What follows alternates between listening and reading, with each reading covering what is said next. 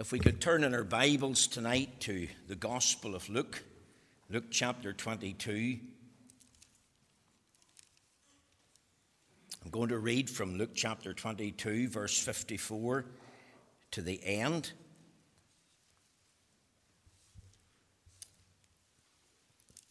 Luke chapter 22, verse 54.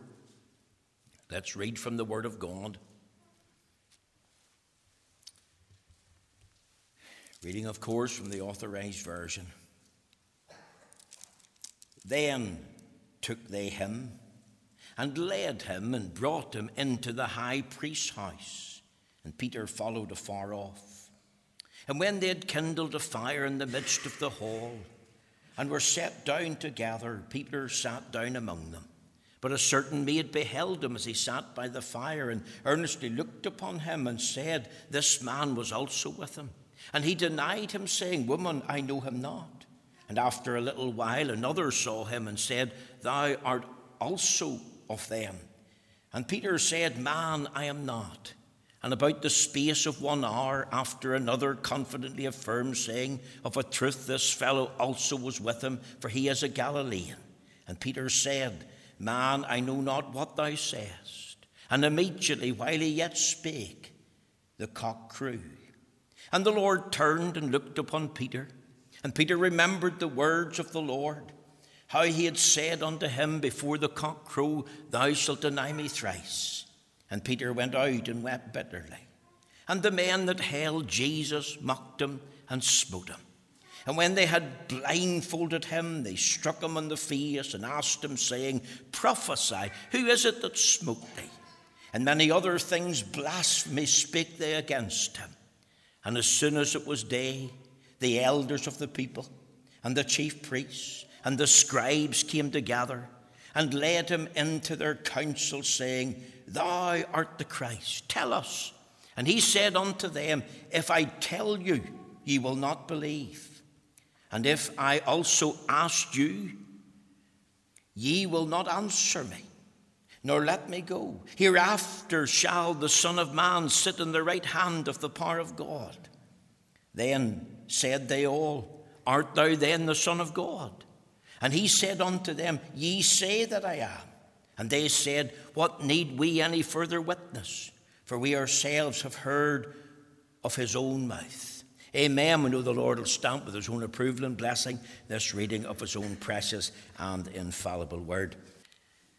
Now, my text tonight is taken from Luke chapter 22, verse 64. And it reads, And when they had blindfolded him, they struck him on the face and asked him, saying, Prophesy, who is it that smote thee? And I want us to think tonight of the significance of the blindfolding of Christ. Now, after the Lord Jesus Christ had celebrated the Jewish Passover with his disciples, he instituted what we call the Lord's Supper. And during this supper, he informed them as they sat around the table, One of you will betray me. And I'm going to be put to death. And that death will be by crucifixion. The disciples were stunned. They were perplexed. They asked, Is it I? Now, after Judas Iscariot, the betrayer, had left the upper room and went out into the night, the rest then followed Christ over the brook Kidron, singing a hymn, and they went into the Garden of Gethsemane. The word Gethsemane means wine press.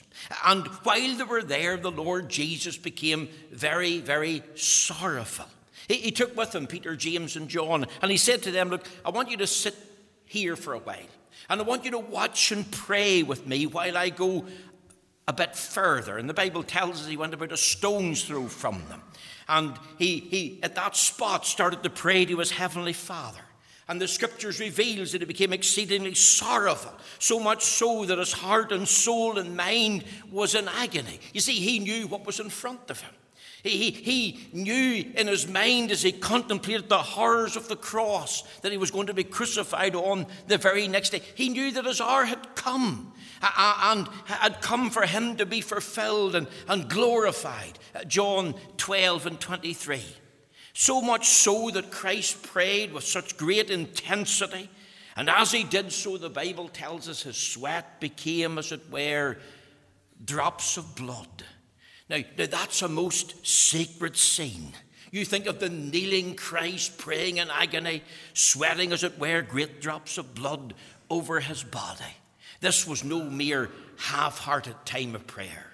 This was no casual time of waiting upon God. This was not merely a quiet, routine time of prayer, but a real time of prayer in agony from the heart. The Bible tells us he, he prayed uh, for uh, three hours.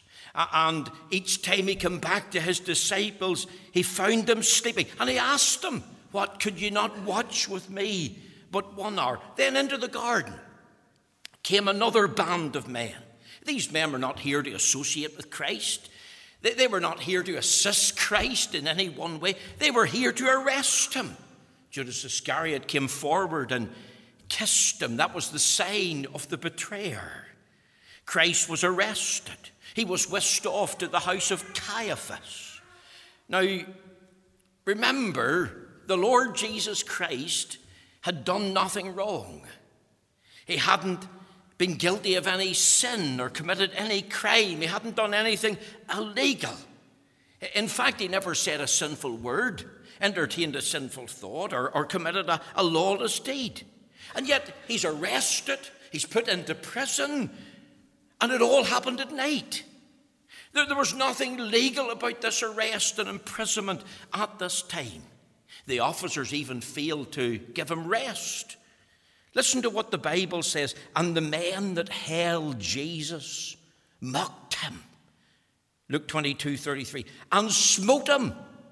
And when they had blindfolded him, they struck him in the face and asked him, saying, Prophesy, who is it that smote thee? now that's significant. I want you to think of the significance of the blindfolding of Christ. Four things very quickly. I want you to think of the historical relevance of the blindfold. It says in verse 64, and when they had blindfolded him, we, will pause there. Now, I want you to think of Christ, young people. And he's in the prison cell downstairs in the basement in the house of Caiaphas the high priest. And he's in the hands of sinful, ungodly men we're told in verse 63 and the men that held Jesus. Now, I'll explain that in a little moment. They held him prisoner, but it's more than holding him prisoner. It, it's, it's, a, it's a way that they held him that I want you to think about. And then not only did they hold Jesus, but they mocked him. And, and they smote him and then it says, and they blindfolded him and struck him in the face and asked him, Prophesy, who is it that smote thee? Now, I want you to understand tonight, this was a sinful game in the hands of ungodly men. You've heard of Blind Man's Buff, you've probably played it. Some of you bigger children have played it. You've maybe played a game, pin the tail on the donkey with a blindfold. Or you've maybe played that other game that's got something uh, animal that's uh, full of sweets and you have to break it open. Is it what's it called? Pinata or something like that. So I want you to think of, of a, a game because this is exactly what it was. When the Bible says they blindfolded him, this was a sinful game by the hands of these sinful soldiers that were guarding him. You, you think if, if I pick a number, 50 soldiers, and every soldier by the centurion was given a number. And those soldiers would have formed a ring around Christ. And Christ would have been in the middle. And he was blindfolded. And the centurion charge, they would call out number seven. And number seven would step forward and smack Christ in the face, punch him in the face. And then he would step backwards. And then number, say, 47 was called out, right through to the whole 50 of the company of soldiers had taken their turn to punch and smote Christ. And as they smacked him in the face, they, they taunted him. And here was the question prophesy unto us. Who is it that smote thee? I heard this story about the late Dr. Paisley that he had a good friend in charge of training army cadets, and he asked the late Dr. Paisley to come and preach to them. Dr. Paisley, of course, agreed, yes, I'll go and preach, but it'll be on condition. You're their trainer. I want you to give a testimony to them first. And of course, the, the trainer did so. And the young men that were there as young cadets, they laughed and they mocked and they jeered at their leader. Uh, they see, they, they were mainly godless young men. So it was Dr. Paisley's turn to preach. And he stepped forward and said this I detect that you don't want me to preach to you today. I tell you what we're going to do. We're going to have a question and answer session. So a young man got up. Uh, he had a spirit of mockery about him. He strolled to the front of the mess hall and, and he asked this question Why do you call him Jesus? Why not Bill? Why not Fred? Why not George? And of course, they all uh, thumped their seats, and the young men roared with laughter, and they, they, they mocked, and they, you, you can just picture them. You, you can hear them tonight. The young man was strolling back to his seat, and Dr. Paisley hollered at him, Young man, I'm not finished. The young man turned around, and Dr. Paisley said to him, You've asked a very, very intelligent question. I know you don't know it. I know you don't realize it. You young men don't realize it. But that's a very, very important question. Why is he called Jesus? Well, let me tell you why. Matthew chapter 1, verse 21 Thou shalt call his name Jesus, for he shall save his people from their sins. And he used that as a springboard to preach Christ to them in the gospel. And it turned to be a very moving sermon. And some of those mockers, they were in tears. And some of them had repented of their sin and received Christ before the sermon had finished. You see, it was part of a mocker's game that these sinful, ungodly soldiers blindfolded their victim. They, they, had done it before. They had played the game many times. They'd been involved in many crucifixions. And they would sucker punch that victim and then ask the question, Who smote you? And you see, the Lord Jesus knew every one of their names. Despite the blindfold and the darkness, he could have named every one of their soldiers. He knew all about them. You picture Christ in that earthly court and the historical relevance of the blindfold. He had submitted himself to that. The blindfolding and the beating of Christ. Very significant, very important. There's only one reference to it in the whole of the Bible. Are these things not written for our learning, written for our instruction? Remember what we read in Romans chapter 15 and in the verse 4 For whatsoever things were written aforetime were written for our learning, that we through patience and comfort of the Scriptures might have hope. It's recorded for our learning, it's recorded for our instruction. The historical relevance of the blindfold. What was it? It was a sinful game they were playing. And yet you think of the future. This was an earthly court, and they had blindfolded Christ, and he knew their name. Could you think of a day when the judgment would take place in heaven? And these same soldiers will stand before Christ, and the Lord Jesus will say, You're one of the ones that sucker punched me and Caiaphas's prison cell. It was you. I want you to think of something else the hatred revealed by the blindfold. You see, when they blindfolded Christ, there was a, a real disdain of Christ. They, they, were, they were trying, in a sense, to, to hide their, their hatred of Christ. But these sinful men, in the way they treated the Lord Jesus that night, displayed a great disdain for Christ. So there's a disdain here in the blindfold. All they're doing, remember, was illegal. It was all wrong. We had right to ask them at the first sucker punch, what has he done wrong? What has he done against you, you, you sinful, ungodly men? He hasn't broken the law. He hasn't acted in a criminal way, yet they're full of hatred toward him.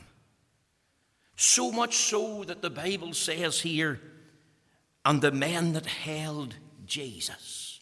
That means they, they gathered around him, they, they pressed in close to him, and they mocked him, and they smote him, they blind, they struck him, they taunted him. Who smote they? Remember, this is the one that went about doing good. Had he not fed the multitude? 5,000, 4,000? Did he not heal the sick? Did he not give sight to the blind? Could the lame not come and testify that, that it was Christ that made them to walk? The dumb could speak. The dead had been raised. Jairus' daughter, the widow of Nain's son, Lazarus. Was the demon possessed not delivered? In every word that he spoke, was it not truth, the whole truth, and nothing but the. Did they not say, Never man spake like this one? Who said that? It was members of the chief priests and the elders. They, they had sent a company to arrest Christ, and when they heard him speak the words of truth and life, a mob that was sent to arrest him reported back, We find no fault in him. Never man spake like this man. This man had not one fault, not one flaw. Not, not one sinful failure, not one sinful feature. He did no sin. He knew no sin. In him was no sin. And yet, they gathered around him, so much so that they were invading his personal space. They were smiting him in the face. They spat upon him. They blindfolded him. Can you get the picture? Pressing in on Christ, mocking him, smiting him, blindfolding him, taunting him, striking him. You see, whenever he had the blindfold on, in a physical sense, in a human sense, he, he couldn't see them. He couldn't see where the next blow was coming from. All he could hear was the number being called out. The Lord Jesus was in total darkness. He was in the dark. He was disadvantaged. And I'm, I'm sure, humanly speaking, if I could say it, he was distressed and, and disorientated with every, every blow. Can you get the picture? Cursing and mocking and blaspheming, striking, punching, spitting, taunting Christ, pure hatred toward him. Total disdain for Christ. Remember, as I've said, these were sinful, ungodly men. Not only were these sinful men ungodly, but all sinful men have a part in the cursing, mocking, blaspheming, striking, punching, spitting, and the taunting of Christ. In a sermon by a man called the Reverend Geoff Thomas, he quotes Hans Sebastian Bach, quoting this biblical picture in, in one of his musical items. And the question was asked, Who struck you? And here was the answer that Sebastian Bach gave It was I and my sins. I'm the one that struck you. You see, hatred for Christ the preaching of the gospel, the word of God, the reading of the scriptures. We only have to listen to what the Crown Prosecution Service in England said recently about reading certain passages from the Bible in public to realize the disdain for God and Christ and, and His Word and His work. They, they, they rail against the law of God, they rail against salvation, they rail against the people of God. Ungodly, sinful people filled with an intense hatred for Christ. They wanted nothing to do with this man. Not only do we see their disdain here for Christ, but we see their depravity here. He's the creator of the universe. He's the perfect Son of God. He's the upholder of the whole universe by the word of his power. He holds their very life in his hands. The breath that they breathe, they're dependent on. Can you think of the soldier striking Christ and the very breath that he breathed, the ability to strike and hit Christ? Christ give him that breath and strength. And, and yet he's filled with a hatred for Christ. There's a defilement here because every sin defiles. Hatred is seen in his actions. There's defiance here, the, the sin of hating Christ, and it's the context. The game goes on into the night. It's your turn. We had a game here on Friday night, something similar of calling out numbers, and it's your turn. But these men were determined to carry on until it was finished. And there's a dishonor here. Christ is an innocent man, he's defenseless. We, we could ask, well, what, what kind of men do and behave in this way? There's nothing manly here rejecting God and Christ and the things of God, rejecting the Ten Commandments, living without reference to God and His law. These are the actions of these sinful men that's being displayed here a disdain for Christ, displaying their depravity, displaying a, a defilement from their heart and life, a defiance, a, a dishonor of Him. And I ask tonight, what is your heart like towards Christ? Do you know Him? Do you have a love for Him? Or do you hate Him without a cause? Do you have disdain for Christ because of your depravity? And, and I want you to realize if you do, you're defiling yourself and, and you're living in defiance of Him, and you're dishonoring Him because of His goodness and His mercy to you as a, as a, as a, a creature in His image. The third thing I want to say tonight is the humiliation that's real in the blindfold. You see, in Philippians chapter 2 and verse 8, we read these words about the Lord Jesus. Philippians chapter 2 and verse 8 is very significant. It says, and being found in fashion as a man, he humbled himself, became obedient unto death, even the death of the cross. He humbled himself. Remember, he's the Son of God. He's the Lord of glory, as we saw this morning, the King of kings. He's the one that's from glory. He's the one that's all glorious, the world's creator and the world's provider the one who does good things to unworthy, sinful men. And yet, this is what they did to him. And the amazing thing is this he allowed them.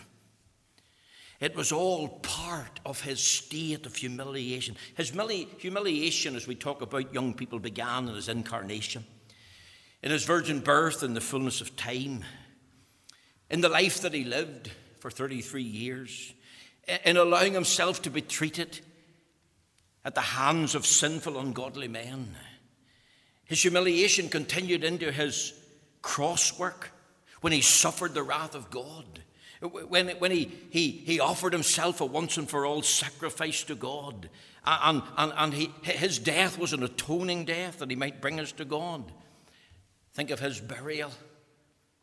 And then bringing us to the state of exaltation, starting with the bodily resurrection. The pain is real. I'm amazed and was struck today with what Peter said in 1 Peter 3 and 18. For Christ also, if once suffered for sins, the just for the unjust, that he might bring us to God, being put to death in the flesh, but quickened by the Spirit. These sinful men showed no pity, no mercy, no respite. And yet Christ submitted himself to this even the blindfold. All that they did, I believe, was foreordained by Almighty God. Who amongst us could understand Christ's sufferings, his physical agony, his mental agony? Can you think of a blindfold being put on? You can't see, and then men are punching you, beating you. What do you want to do? You want to rip the blindfold off and, and strike back? You think of his spiritual sufferings. Psalm 22 and verse 1 My God, my God, why hast thou forsaken me? And you see, the devil, I believe, was at the back of all of this awful spiritual conflict that was going on. Why? What was the purpose? He was the just one for the unjust. Think of what he suffered, think of how he suffered. I, I believe he not only suffered, but he suffered in total silence. We don't read of one word of protest, no condemnation. I'll get you back, boys. No complaint, no yelling, no ouch, not, not a curse upon you. If it had been happening to me, well, or you, we would have been shouting, would we not? There would have been a cry, Lord, avenge me of mine enemies.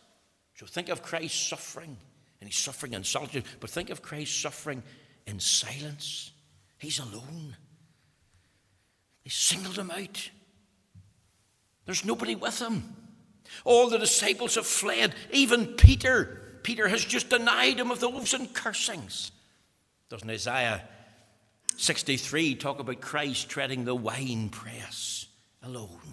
Think not only of his suffering and his silence and solitude, but, but think of his substitutionary sacrifice. Hebrews 10 and 12 says, But this man, after he'd offered one sacrifice for sins forever, sat down in the right hand of God. Here's, here's a powerful picture of Christ in humiliation. His suffering was real. His silence was real. His solitude was real. His sacrifice and substitutionary atonement was real. And we asked the question is it nothing to you? What's your thought in mind? Does it, it move your heart? Remember, Paul was taken up in Galatians 2 and 20. The Son of God who loved me gave himself for me. He was overwhelmed. Three young men they decided to go into a Roman Catholic chapel or cathedral in Paris. It was to the Archbishop of Paris. And one of them pretended that he was going to give us confession. And he made up a false confession. And of course, now I want to make it clear I don't believe in confession to a priest, not even a Protestant confessional. We don't believe in penance. We, we, we don't believe in um, uh, Roman Catholicism and their dogmas and doctrines, but, but, but I want to illustrate the point. Whenever that young man who went into the Archbishop of Paris and went into the confessional box and made his confession, after hearing the confession, this was the penance Young man, I want you to go out into this cathedral. And you'll see a crucifix up on the wall. We don't believe in crucifixes either. But he says, I want you to kneel down in front of it. And I want you to say this to that image as you look upon it. Look into the face of Jesus and say this You did it all for me. Of course, the young man went skipping out of the cathedral. He said to his mates, Now you've got to pay me the money. You bet me that I wouldn't do it. I have made up a confession. I went in and I got him to give me a penance. What was the penance? Oh, go and kneel down in front of the statue. Oh, he says, You're not doing that. He says, Well, you'll have to if you want to win the money. Here's the money. You've got to go in, back in there. So back in he went and he knelt down in front of the crucifix. He looked up and he, he started to say this You did it all for me. And as he said it, he broke down and he was overcome and he couldn't remain there, and he didn't take the money from his friends. He was broken and smitten. Now, I'm not advocating a crucifix, I'm not advocating a confessional or, or, or the priesthood. But what that young man did, in a spiritual sense, is what you need to do. You need to kneel down before Christ.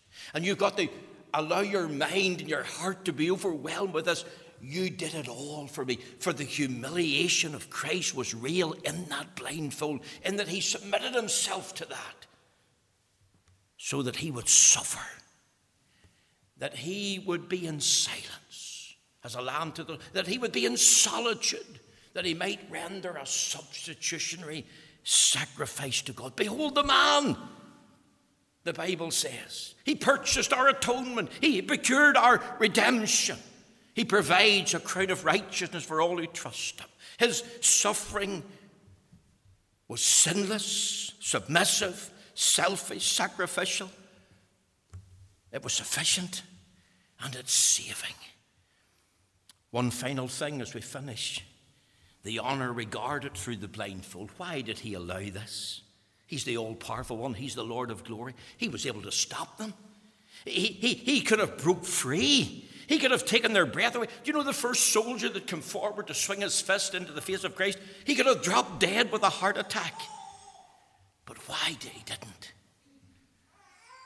Remember when they arrested him, they, he asked them the question, Whom seek ye? And they said, Jesus of Nazareth. And the Bible says, And they fell backwards. See, they had no power to do anything to Christ unless that power and authority had been given to them by the Father. Remember what we read in Acts chapter 2 and verse 23? It says this as we listen to Peter's sermon on the day of Pentecost. Him being delivered by the determinate counsel and foreknowledge of God, ye have taken him by wicked hands, have crucified and slain, whom God had raised up, having loosed the pains of death, because it was not possible that he should be holden by it. Why did he come? What was his purpose? What was his mission? Thou shalt call his name Jesus, for he shall save his people from their sins. He counted a great joy, he counted a great honor to suffer on behalf of his Father. He fulfilled the promise to the Father in the covenant of redemption. He came to bleed and die for all that would trust him as Lord and Saviour. He fulfilled his purpose. He came to seek and to save that which was lost by dying the horrible death of crucifixion. He rejoiced in his work, who for the joy that was set before him endured the cross. No other sacrifice, no other Saviour. And, and one day these very men will stand in heaven's court, and he'll be on the throne, and he'll be able to say to them, You did it unto me. You see, it made it easier when they blindfolded him because they didn't want to look him in the eye. And yet he saw them through the blindfold. He knows their name, he knows their deed. And yet the Bible tells us this lovely passage, and with this we finish. Listen to these beautiful words in Romans 5. For when we were yet without strength, that strength to save ourselves, in due time Christ died for the ungodly. But God commended his love toward us, and while we were yet sinners, Christ died for us. And if Christ died for you, then come and kneel at the cross, the honour regarded in the blindfold. May the Lord take these few thoughts and bless them to us this evening.